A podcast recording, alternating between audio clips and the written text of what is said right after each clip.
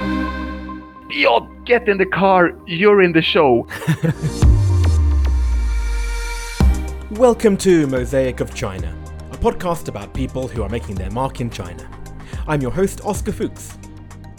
Today's episode is the third in season 2, which was recorded remotely, because the person who was nominated by the guest from season 1 has found themselves stranded outside of China due to COVID. The first was Catherine Wong from episode 4, who was stuck in Peru. The second was Alex Shoer from episode 11, who was stuck in California. And today's guest, Björn Dahlman, is stuck in Sweden. So you'll hear the difference in sound quality immediately. In fact, there's quite a loud hiss in Björn's audio, which makes it sound like he's doing his side of the interview from a pit full of snakes. But I hope you can fiddle with your volume controls and find a way to make this a comfortable listen. I promise you it's worth it. Today's guest, Björn, is a professional clown, which might make it one of those subjects that can be a polarizing love hate situation. If you love clowns, please listen, you will learn something new. And if you detest clowns and wish you could vaporize them all with the press of a button, I promise you will also enjoy this conversation. It shouldn't take you long to realize that, at least for some people, it takes a surprising amount of thoughtfulness and intelligence to make yourself the object of stupidity. Thank you so much, Björn. You are a professional clown, is that right? Yes, that is right. And uh, here is what our mutual friend Maple said about you. Uh, his name is Björn. He's from Sweden. I met him on comedy. He's a very funny clown. And then later on, we worked together in a charity hospital, and I talk more, and I feel like he's very warm-hearted and uh, he's very professional. Yeah. How did you and Maple first get to know each other? What's your story? Well, there was this new comedian at Kung Fu Comedy, and she was absolutely hilarious. and it also turned out she was a super nice person. Simple as that. So, I am guessing what object you have brought today that in some way exemplifies your life here in China. But uh, why don't you explain what you've brought? Well, why don't we do this? I will put it on and you tell me what you see. you like this? So this is this is my red clown nose, the nose that I'm wearing when I'm doing shows, and I will take it off now because I think we will scare listeners away. I just did a tour because in Sweden kindergartens kept open, right? And we were allowed to do shows for about 10 kids. Well, you mentioned that you are in Sweden. You are one of the people in this series that I am interviewing remotely, which is a shame, but I'm very grateful that we could still do this. Whereabouts in Sweden are you right now?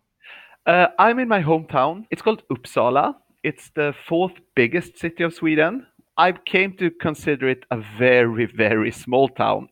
It's a different life to what you normally would have been used to in Shanghai. I hope that you can come back as soon as possible. How long have you actually lived in Shanghai? So I've considered Shanghai my base uh, since 2014 when I started studying Chinese at the Shanghai Theatre Academy. And then I've been, you know, student visas, uh, business visas. I finally got my working visa, and now I couldn't even enter with it because of the pandemic. So I have to start the process all over. But I mean, yes, uh, six years. But that's not where your China story started, right? You had a connection long before that, didn't you? Yes. So I guess it started with my hippie parents. So I grew up in a house where you know, they would talk about Taoism. My mother started doing Tai Chi in the late 80s, and then my father started doing Tai Chi. And mm. they were these kind of parents. I remember I was 14 years old and I came home from school and I just feel horrible and I felt so stressed about everything. And my mother gave me this book that's called The Tao of Pooh, as in Winnie the Pooh. And that was my introduction to Taoism which of course was linked to the Tai Chi they kept talking about. And something just clicked inside of me, and I was like, wow, this is it. From that point, I also picked up Tai Chi, Tai Chi Chuan. Then in 2010, I, I was drawn into this international theater project that toured Sweden, England, and Shanghai. And it was so funny at the same time as I got this job, I was at the gym and I saw a guy in the sauna and I had noticed him in the gym because he was doing other exercises I never seen before, and he did it with an intensity that I never seen before. I was like, "Who is this weirdo?" And I noticed he had a Chinese dragon tattoo, right? But this was like old style on his chest. And I was like, "What?" And then I hear him saying to another guy in the sauna that I just came back. I've been on a Chinese mountain for a year. So I asked this guy in Chinese, "Was it the Shaolin Mountain?" And he answers in Chinese, no, it's the Wudang Mountain. Ah. And I was like, what? You know, the Wudang Mountain from Crouching Tiger, Hidden Dragon, the film. I asked, is this mountain for real? I thought it was a, a legend. And it's like, yeah, I just been there. So I started training for him, of course. He moved back to the Wudang Mountain. Jakob is, is his name and when I was in Shanghai performing, I, I contacted him saying, "Hey, I, am in China. Can I come to Wudang and just you know visit and take some pictures?" He said, "No. If you come here, you have to practice." So I went there for 10 days. I practiced. I was literally laying on the schoolyard next to the temple, crying of pain. And I was like, this is it. And I had just started my company back in Sweden. We just started to receive funding. We were doing well. No, this is it. So I changed my life and I was like, okay, I'm gonna do 100 day basic course on this mountain. Whoa, 100 days of pain. oh, of painful Tai Chi practice. Well, we have got to the part of the story where you are doing Tai Chi on a mountain. Yes. And I can't see how that is connected to you now working as a clown. Well, I wish I had a super smart answer. The the answer is no connection. I've always been interested in clowning. There was a company in Sweden, 123 Stunk. They found a way to do clowning for grown-ups. So what they did was that instead of making these slapstick kind of mistakes, like you know, falling on your ass, they found a way to translate these kind of mistakes to psychological mistakes. So they started to do Shakespeare plays as clowns. And this totally blew my mind. I saw the version of, of Macbeth. It was a huge game changer for me. I was like, wow. So since that day, I was like, I have to be a clown. And I had also heard about this organization called Clowns Without Borders. They went to war zones playing clown shows for kids in refugee camps and then nowadays they go to all kind of underprivileged uh, children in, in crisis, as to say. So I wrote to them and saying that, hey, I, I really want to work with you guys. I heard about you. What you do is amazing. And they say, well, we don't have a budget to create shows. You have to have your own routine already. And I was like, well, I never, I never did clowning. I never studied clowning. But then in 2012, I worked with a guy, an Indian actor named Rupesh Tillu. so he was working with Clowns Without Borders. I directed him. We did a clown play about environmental refugees. We went on a tour to USA with that play. UNESCO Center for Peace invited us to play. And the last day of that tour, he was supposed to go to a school for deaf children to do the show. And he wakes me up in the morning, staring at me with big eyes, saying that Bjorn, he, he couldn't pronounce my name, Bjorn. So he always say, Bjorn, did you ever do clowning? I was like, I did a one hour workshop six years ago. Why? He said, Get in the car, you're in the show. I was like, How do I develop a clown character? And he said, Find a costume. So Rupesh gave me a crown that he uses in another show, and he gave me the flippers that we did in this show about environmental refugees. And he looked at the crown and he looked at the flippers and said, Okay, you're the Frog King, get in the car. and in the car, he said, okay, if the kids laugh, stay. And your goal is to stay for one minute. And I enter the stage, and then I have no idea what happens. 10 minutes after, I see Rupesh waving, like, get off the stage, it's my turn. and so the Frog King was born. That actually is your character now. Oh, totally. I did more than 400 shows with the Frog King. Oh. Yeah. So there it was, the birth of the Frog King. That was the birth of the Frog King. And the Rupesh said that, okay, now we have a clown show. Let's go to Clowns Without Borders Sweden and say we want to make a Clowns Without Borders tour to India. And that was another life changer because we played for children living on the streets. Uh, we went to orphanages for kids infected by HIV from birth. And we also went to the red light districts where women who were trafficked as children are being locked into brothels and their kids they hide under their mothers' beds when the mothers have customers. And we perform for these kids. And the way those kids laugh when we perform i never heard anything like that. Wow. i am not a religious person but seeing those kids laugh that's the only religion i need. I don't understand how there can still be happiness and hope and laughter in them we kept doing this project year after year. We went back to these kids. Second year they were laughing as much. Third year they said we want our mothers to see the show. Because there were kids there who never in their entire lives seen their mothers laugh. They fell off their chairs laughing. Mm. so of course this gave me some new perspectives on what art can do and what clowning can do then i came to shanghai in 2014 i'm gonna be at the shanghai theatre academy to study chinese. And uh, at the school there was this swedish lady who was at the moment doing a phd in directing. Her name is maja stina johansson maja lauscher. And she ran a company doing children theater in the way that sweden got world famous for in back in the 80s in shanghai and i was like oh my god and she was gonna reopen the play she asked me to to direct the reopening which i did i said let's do test shows and since we anyway do test shows, we might just as well give them for free. And since we're giving it away for free, why don't we find these underprivileged children here in mm-hmm. Shanghai? And we did, and it went so well. We had amazing workshops afterwards, and we were like, whoa, this is it. So in 2015, we created a Clownstad project, the first ever in China. We targeted children of migrant workers and we started touring schools and kindergartens with a new clown show that we made. And nowadays it is the Frog King going around, and I involve Chinese actors. I train them in my workshops, and then they go with me as my sidekicks. I let them learn the way I learned. I say, okay, get on the stage, stay for a minute, then I'll take over, and then we just build and build around it.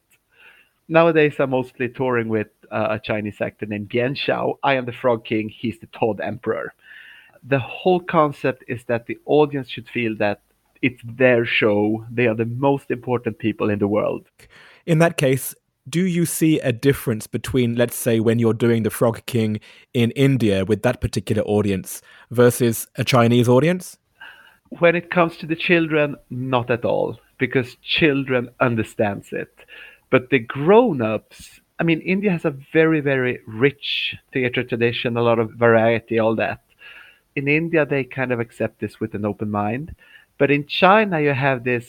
Well, first you have this concept of biaoyan, right? Performance here is always someone is showing a skill, and then it's up to the audience to judge it. So just this talking to the audience, you can see that grown-ups are like, "What is going on here?" And then also, like when we go to schools in China, the first thing they ask me is, "What are you gonna teach the children?" And I say to these teachers, "Nothing. I just want them to be happy."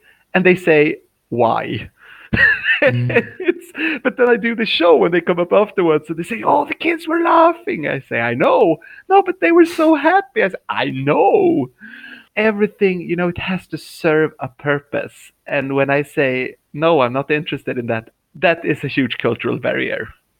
Wow. Well, we've come across something interesting, which is the deeper philosophy behind the clowning. And have you just said what it is? Like, is it simply to make people laugh and that's it? Or is there something more to it? Well, I'm the kind of person who likes to think there's always something more to it. I think the key word is here and now. Because if we meet in laughter, then that is the only thing that exists right now. You can't feel angry when you're laughing. You can't feel sad the very moment you're laughing. And as simple as it sounds, that is the key. And you can connect a whole life philosophy around that. I would say it's about dignity. My recent trip was to Nigeria. We were playing for former child soldiers. 20 year old guys who, from the age of 9, 10, were forced to be soldiers and then they were liberated, put into prison. You don't want to know what these guys have been through or what they have done to other people. But at the very moment you look in their eyes, you make them laugh, and you share the joy.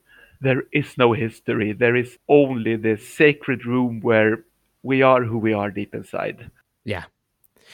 Well, we've talked about the aspects that are positive with clowning. I've got to mention the negative aspects, which is all the more prevalent these days, right? I mean, you know where I'm going with this. It's the yeah. archetypal image of the clown being something scary, especially for adults. So, where does that come from, and what's your reaction to it?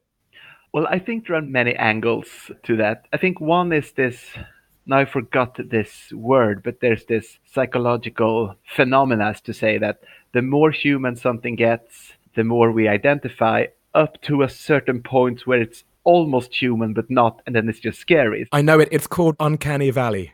Uncanny Valley. I should remember that word.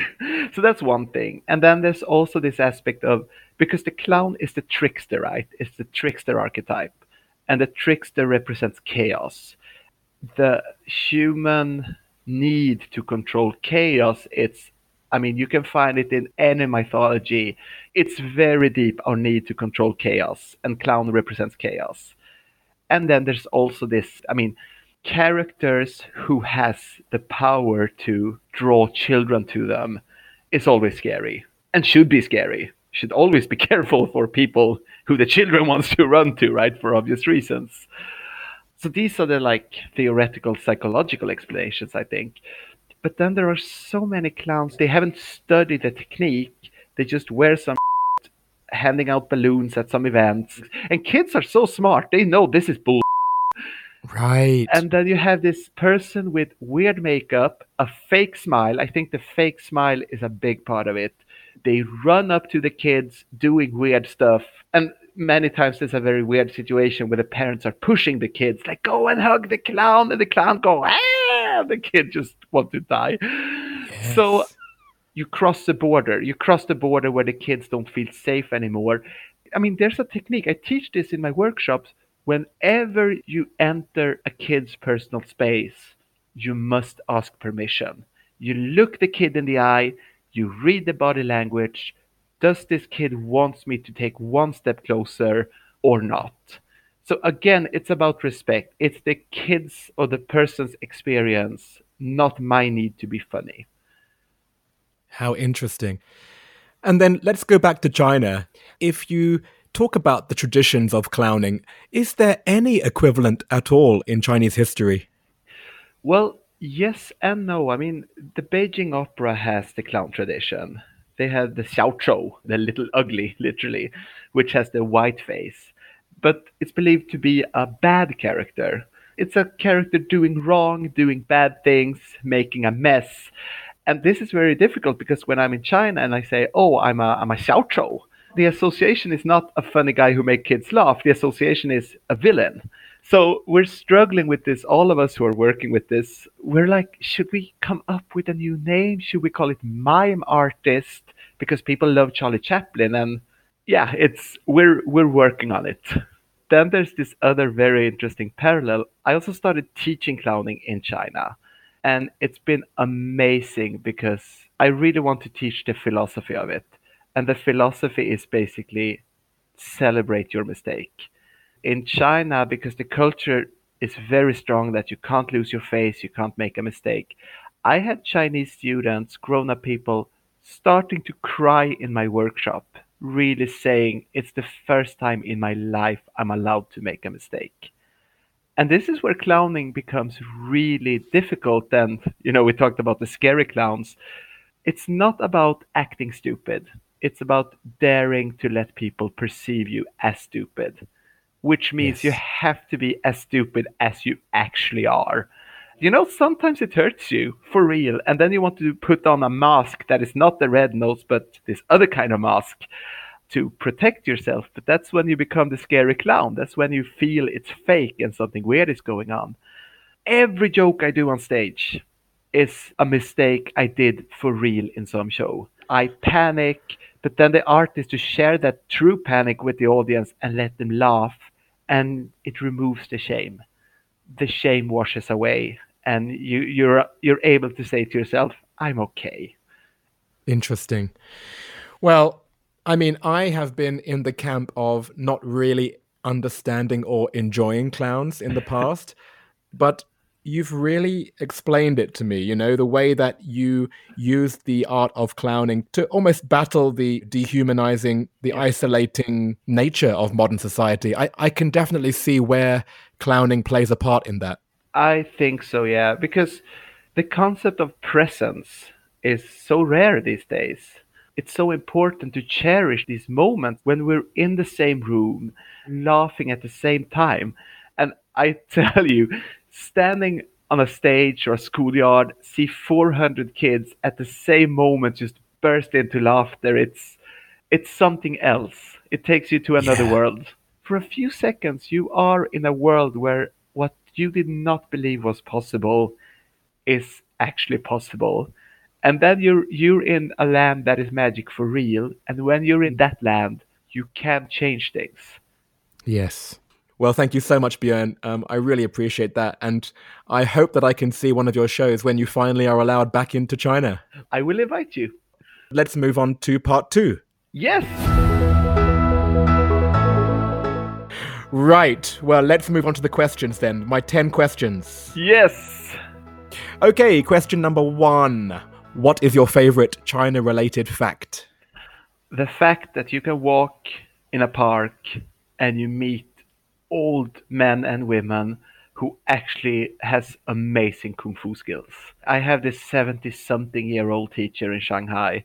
He was teaching me spear fighting, this long three meter spear. And he showed me and a bunch of other 30 something guys, okay, so this is how you hold a spear in one hand. And four of us, we couldn't lift the spear, it was too heavy. And this teacher, without an effort, just takes it up with one hand, hold the very edge of it, and balance it perfectly and you see these things happening all the time and it's like yes crouching tiger hidden dragon fairy tale china is still alive absolutely they know yeah they know do you have a favorite word or phrase in chinese tai hao la too good tai is the same word as in tai chi meaning too much. Mm. It refers to this whole Taoist theory of yin and yang. When something becomes too much of one thing, it turns into its opposite. So Tai would be the black dot in the white field of the yin and yang symbol. And you see these things all the time. I very much like this expression. It has this aspect of a very everyday speaking, but there's also this very, very deep philosophical meaning of it. Like you feel the depth. What is your favorite destination within China? My heart will always be on Wudang Mountains. But what I heard is that they did what they did in Shaolin Mountain. They banned all the schools on the mountains and they built a village below, which is, yeah, yeah. Okay, well, this is a funny question. So, the question I normally ask next is if you left China, what would you miss the most and what would you miss the least? But what was the reality of the situation? What have you missed the most and what well, haven't you? It's so funny because I don't feel that I left China. I am totally still in China. Well, I miss my friends. I miss the people. Yeah. And what about the things that you didn't miss? Like, what would you miss the least? Oh, the silence of Sweden. I love it. ah. I am very sensitive to sounds. Cars honking, drilling, people screaming, crowded restaurants, you know. That's the one thing. I feel it in my body. There's a higher level of tension when all this noise is going on. Yeah, I was asking you to find a quiet place in your part of the world. And uh, I was like, yeah, well, what room should I pick? And yeah, and I'm sure that any noise in the background we heard in this recording would have come from outside of my window, not yours. Is there anything that still surprises you about life in China? Every day. So I, I do kung fu in People's Park, and I just remember going to the public bathroom there and they put a face scanner. You have to scan your face to get your toilet paper. I understand the logics of it because I hear people just take toilet paper and they bring back home to save money and Oh. But it's just it's so bizarre. It's so many steps that's like could this have been done in another way? No, they put face scanner for toilet paper. Does this machine calculate how much paper I need? Because it see my chubby Western face and it gives me a lot. like every country has their way of craziness. Yeah. You've reached my level of humor now talking about toilets. So yeah, that's good. That's that's where I feel comfortable as well. Where is your favorite place to go out to eat or drink or just hang out? Well, I love going to new restaurants, and every time I find a small little restaurant that becomes my favorite, every time I go out from Shanghai and I come back, that restaurant has closed down. yeah. Can you think of one particular one? I had a period when I was totally into Xinjiang food, and there was this one small little Xinjiang restaurant. Oh, and there was this other one. It was called Seahorse Sushi that had grilled eel sushi. Oh my, it was amazing. And they made their homemade uh, spicy mayo sauce. It was, I think, 2017 or 18 it disappeared. I don't remember. Wow. What is the best or worst purchase you have made in China? If you want to buy magic tricks in Sweden, like I have this wand that it's so tiny you can hide it in your hand and then it becomes two meters. If you want to buy it in Sweden, you have to pay like 800 RMB, and you buy it in China for like 50 RMB. Mm. So, and I didn't know any magic when I started doing the magic shows. I bought things what goes with the character, like what can I do now I like I try to make a flower go big. I say go big, bam, and the wand goes big. And I look at the flower, getting angry with the flower, and the kid goes banana, screaming, "Look at the wand! Look at the wand!" I say, "Yeah, the wand is big. Whatever the flower." Oh my god, the wand is big. I could never do that in Sweden because it would cost me 30,000, which I very much don't have. But this show happened in China because I could buy, I had two suitcases filled of magic gadgets that I was just playing around with. Yeah. What is your favorite WeChat sticker? It's a pink dragon hugging uh, a girl, and it's a story to it. Uh, I in 2015 I met this Chinese girl on what was then called China Love Cupid, I think. This was before the Tinder era. She didn't speak English at all, so it was this total cliche of trying to communicate, trying to figure out are we dating or what. She was talking about marriage on, I think, the fourth date. You know, all the cliches were there. But she looked like that little girl in the sticker, and when I talk to her, I feel like a big pink fluffy dragon. so to me, that series of a dragon and little girl sticker became our little story. So it's it's a sticker attached to memories more than anything else. Beautiful, thank you. Yeah, it was beautiful. How long did it last in the end? I, I don't know if it even started, but we're still in touch though as as friends. It's no nice. drama. Just I, I wish I could speak Chinese. well, it's chicken and egg, you know. Once you have a Chinese girlfriend, that's when the language comes to you, right? Yeah, and you know that's what the, the Chinese teacher said at the school. Okay, step number one, find girlfriend. Step number two, here's your textbook. what is your go-to song to sing at KTV? The title song of Crouching Tiger, Hidden Dragon, of course, because it's so beautiful, and me trying to hit tones, it's just, it's a mess. What's it called? Does it have a name in Chinese? Uh, Weila Ai, because of love, or for the sake of love. Brilliant. Okay, I don't actually know that. I'm gonna have to find that out. How does it go? Oh, I hate you. 那在我醒来，睡在夜光里，小心月让我想你。It's a girl singing, and yeah. Oh. I'm having fun. The audience is like, oh, bloody hell. Have you ever thought about incorporating it into a show in that case? Oh, oh that's brilliant. That is so no, I think Frog King will have to sing this. And finally, what other China related media or sources of information do you rely on?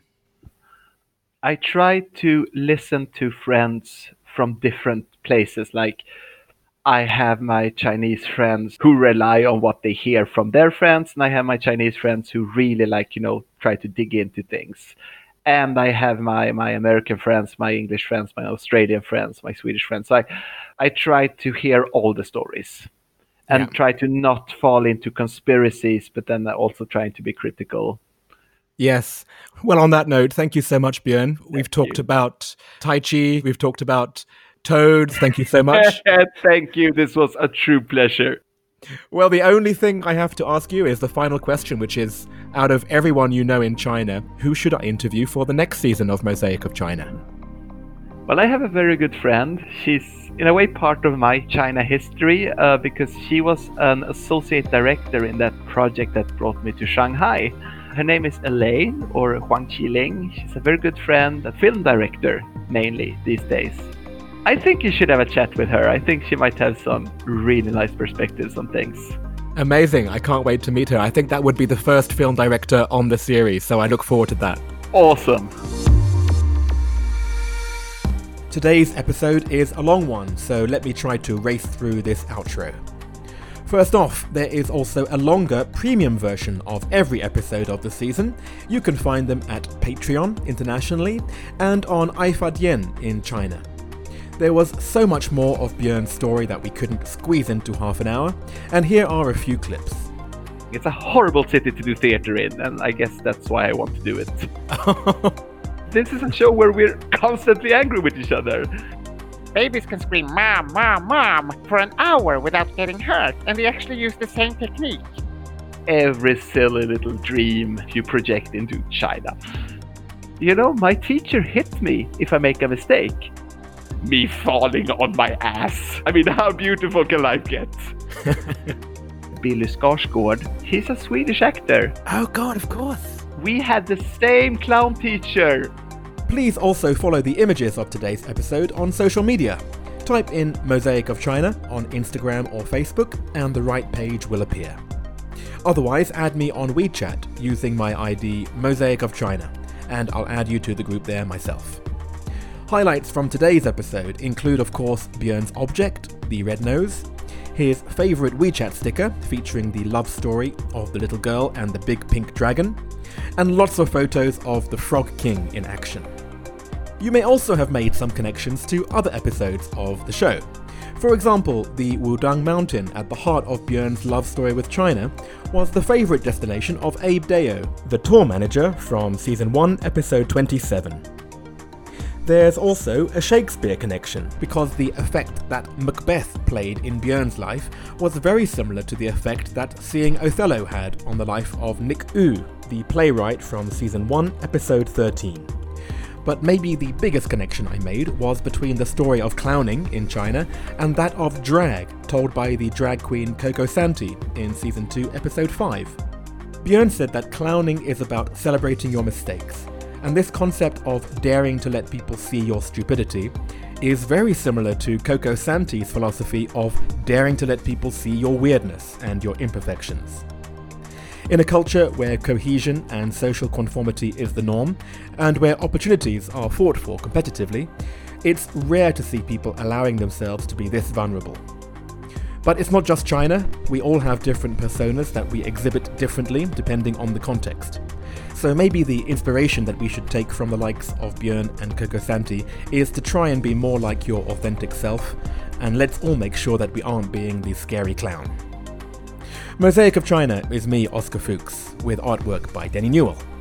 And since Björn was referred to season 2 by the comedian Maple Zwar from season 1, there follows a catch up with Maple coming right up.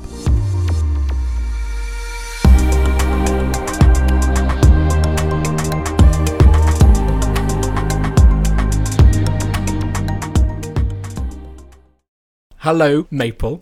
Hi, Oscar. I'm so excited to see you again. It's been too long. Too long, yeah. What happened to you during COVID? Where were you? Shanghai. You were here too. Yeah. There's no shows, and then some people starting doing the online comedy, but it's weird, you know. Yeah. There's just no audience give you the immediately feedback, and you talk to a computer, and people want to laugh or not laughing. It's really strange because sometimes the people won't turn their face on. You just a name, oh, right? You look at the computer, it's all names. So when you did that one online event, did you already have material that was relating to coronavirus, or was it too soon at that point? It was too soon because it was too depressed. I can't think about anything funny. So I was just doing the old material. Yeah. Mm. And this actually relates to what you were talking about in our episode because you had that really interesting, I would say, mm-hmm. childhood. Yeah. But you were saying that with the darker parts, you weren't ready to start making jokes about it. And I think everyone can appreciate that these mm. days, you know? And I have the darkest sense of humor. You know, you can shock me. I love that. Yeah. But I don't want to hear jokes about COVID right now myself. So Yeah. I can totally understand where you came from about Mm-hmm. how you can't access that content right now. But then what's funny is I just come back from my parents' house. I think I recovered a lot. Tell me. Yes, uh, when I looking back my childhood, it was very sad. It's very dark. There was a family violence, so I was always feeling really, really bad about it. After I was 18, all this adulthood, I trying to avoid my parents. However, this time I going back, you know, they're getting old, so they're getting emotional. So my mom and me are shopping, and then we just brought up this, and my mom admit what she have done to me, and then she said, "Oh, we're busy surviving. We can't look after you. That's why we send you away. Uh, your dad has a temper issue, but he's getting better now, and then we love you both. Like we love you and your brother both. Like I was crying, but I don't want my mom to see my tears, right? I just turn away and just switch to another topic. But it was so touching because she never admit that. And then she said, I'll look after your kids if you have one, you know, we'll, we'll make it up to you. We'll give you more love. And I know we didn't give you much love. You know, it's it's just uh what's what's how to say, you know, it's covered me. I know it's I don't know how to say this. No, I, I mean, you said it very well. And that's something which, even in the West, it would be a very cathartic experience. But uh-huh. here in China, where parents don't talk about their emotions to their children, like that's a huge deal. Yeah, you know, all that hate and all that revenge kind of thoughts just relax now. So when I look by my family, I can just like maybe talk about it, like trying to write some, maybe not comedy straightforward, but stories. I can write the story, talk to my mom, and then maybe in the future I can make into comedy because myself already relief from that. Wow. That is such a big deal. Yeah. I'm so happy for you, really. Yeah. Mm-hmm. I'm looking forward to more content in that case. Because I feel like sometimes people just, oh, I'm a comedian, so I write everything into comedy. But for me, I feel like comedy is just a way of expressing yourself. But there are other ways to express yourself. So I'm not very keen to, like, everything has to be comedy. And then the comedians here, I think we're all amateur. So we're still finding our way, like, what kind of comedians we want to be. I don't think people are ready for that big story yet. Yeah.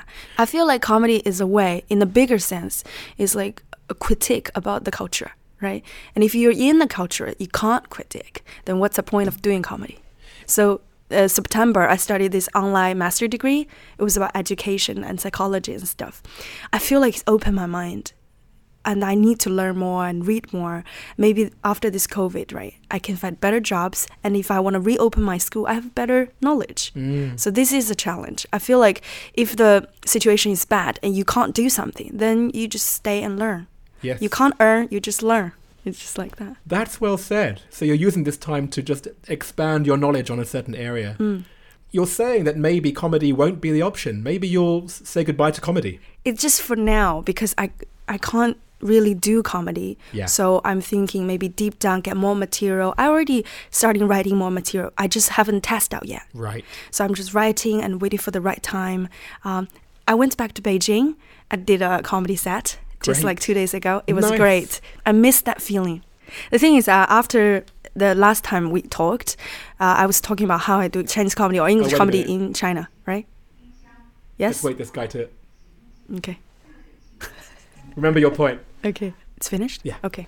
So in the uh, last time we met, I talked about how I do comedy in China. But after the you know interview, I joined the Mongolia Comedy Festival, and I did pretty good. I really, remember really that, good. yes. Really, really good. You messaged me when you were there. That's great. Yes. Yeah, and I did uh, three headliners in. They're coming back. Fucking hell. Oh my god, this is comedy right now. Okay. Hang on. It's okay. We haven't got any fucking shoji.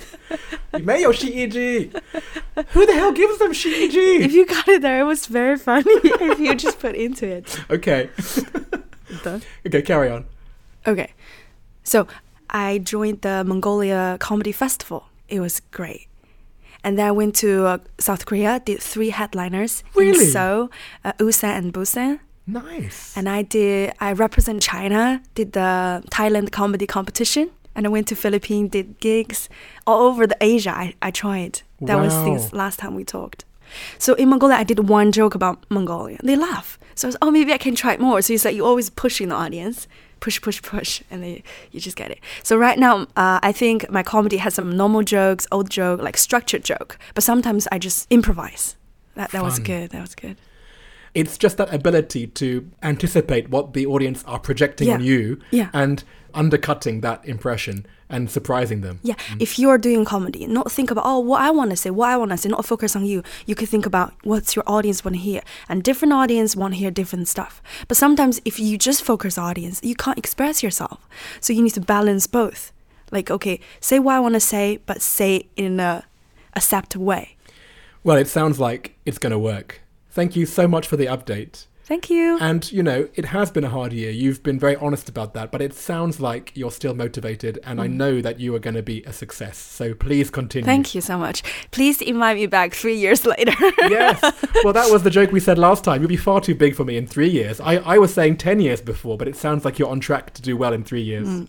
And before you leave, so I am going to be releasing this at the same time as Björn's episode is coming mm-hmm. out. So have you been in touch with him? He's been stuck in Sweden the whole time. yeah, I haven't been in contact with him for ages. Yeah, he's yeah, stuck out, but I hope he'll come back soon. yeah. Hopefully, Well, here is a message to you, Björn. When you do come back, please visit us. there you go. You heard it here. Thanks again, Maple. Thank you, Oscar.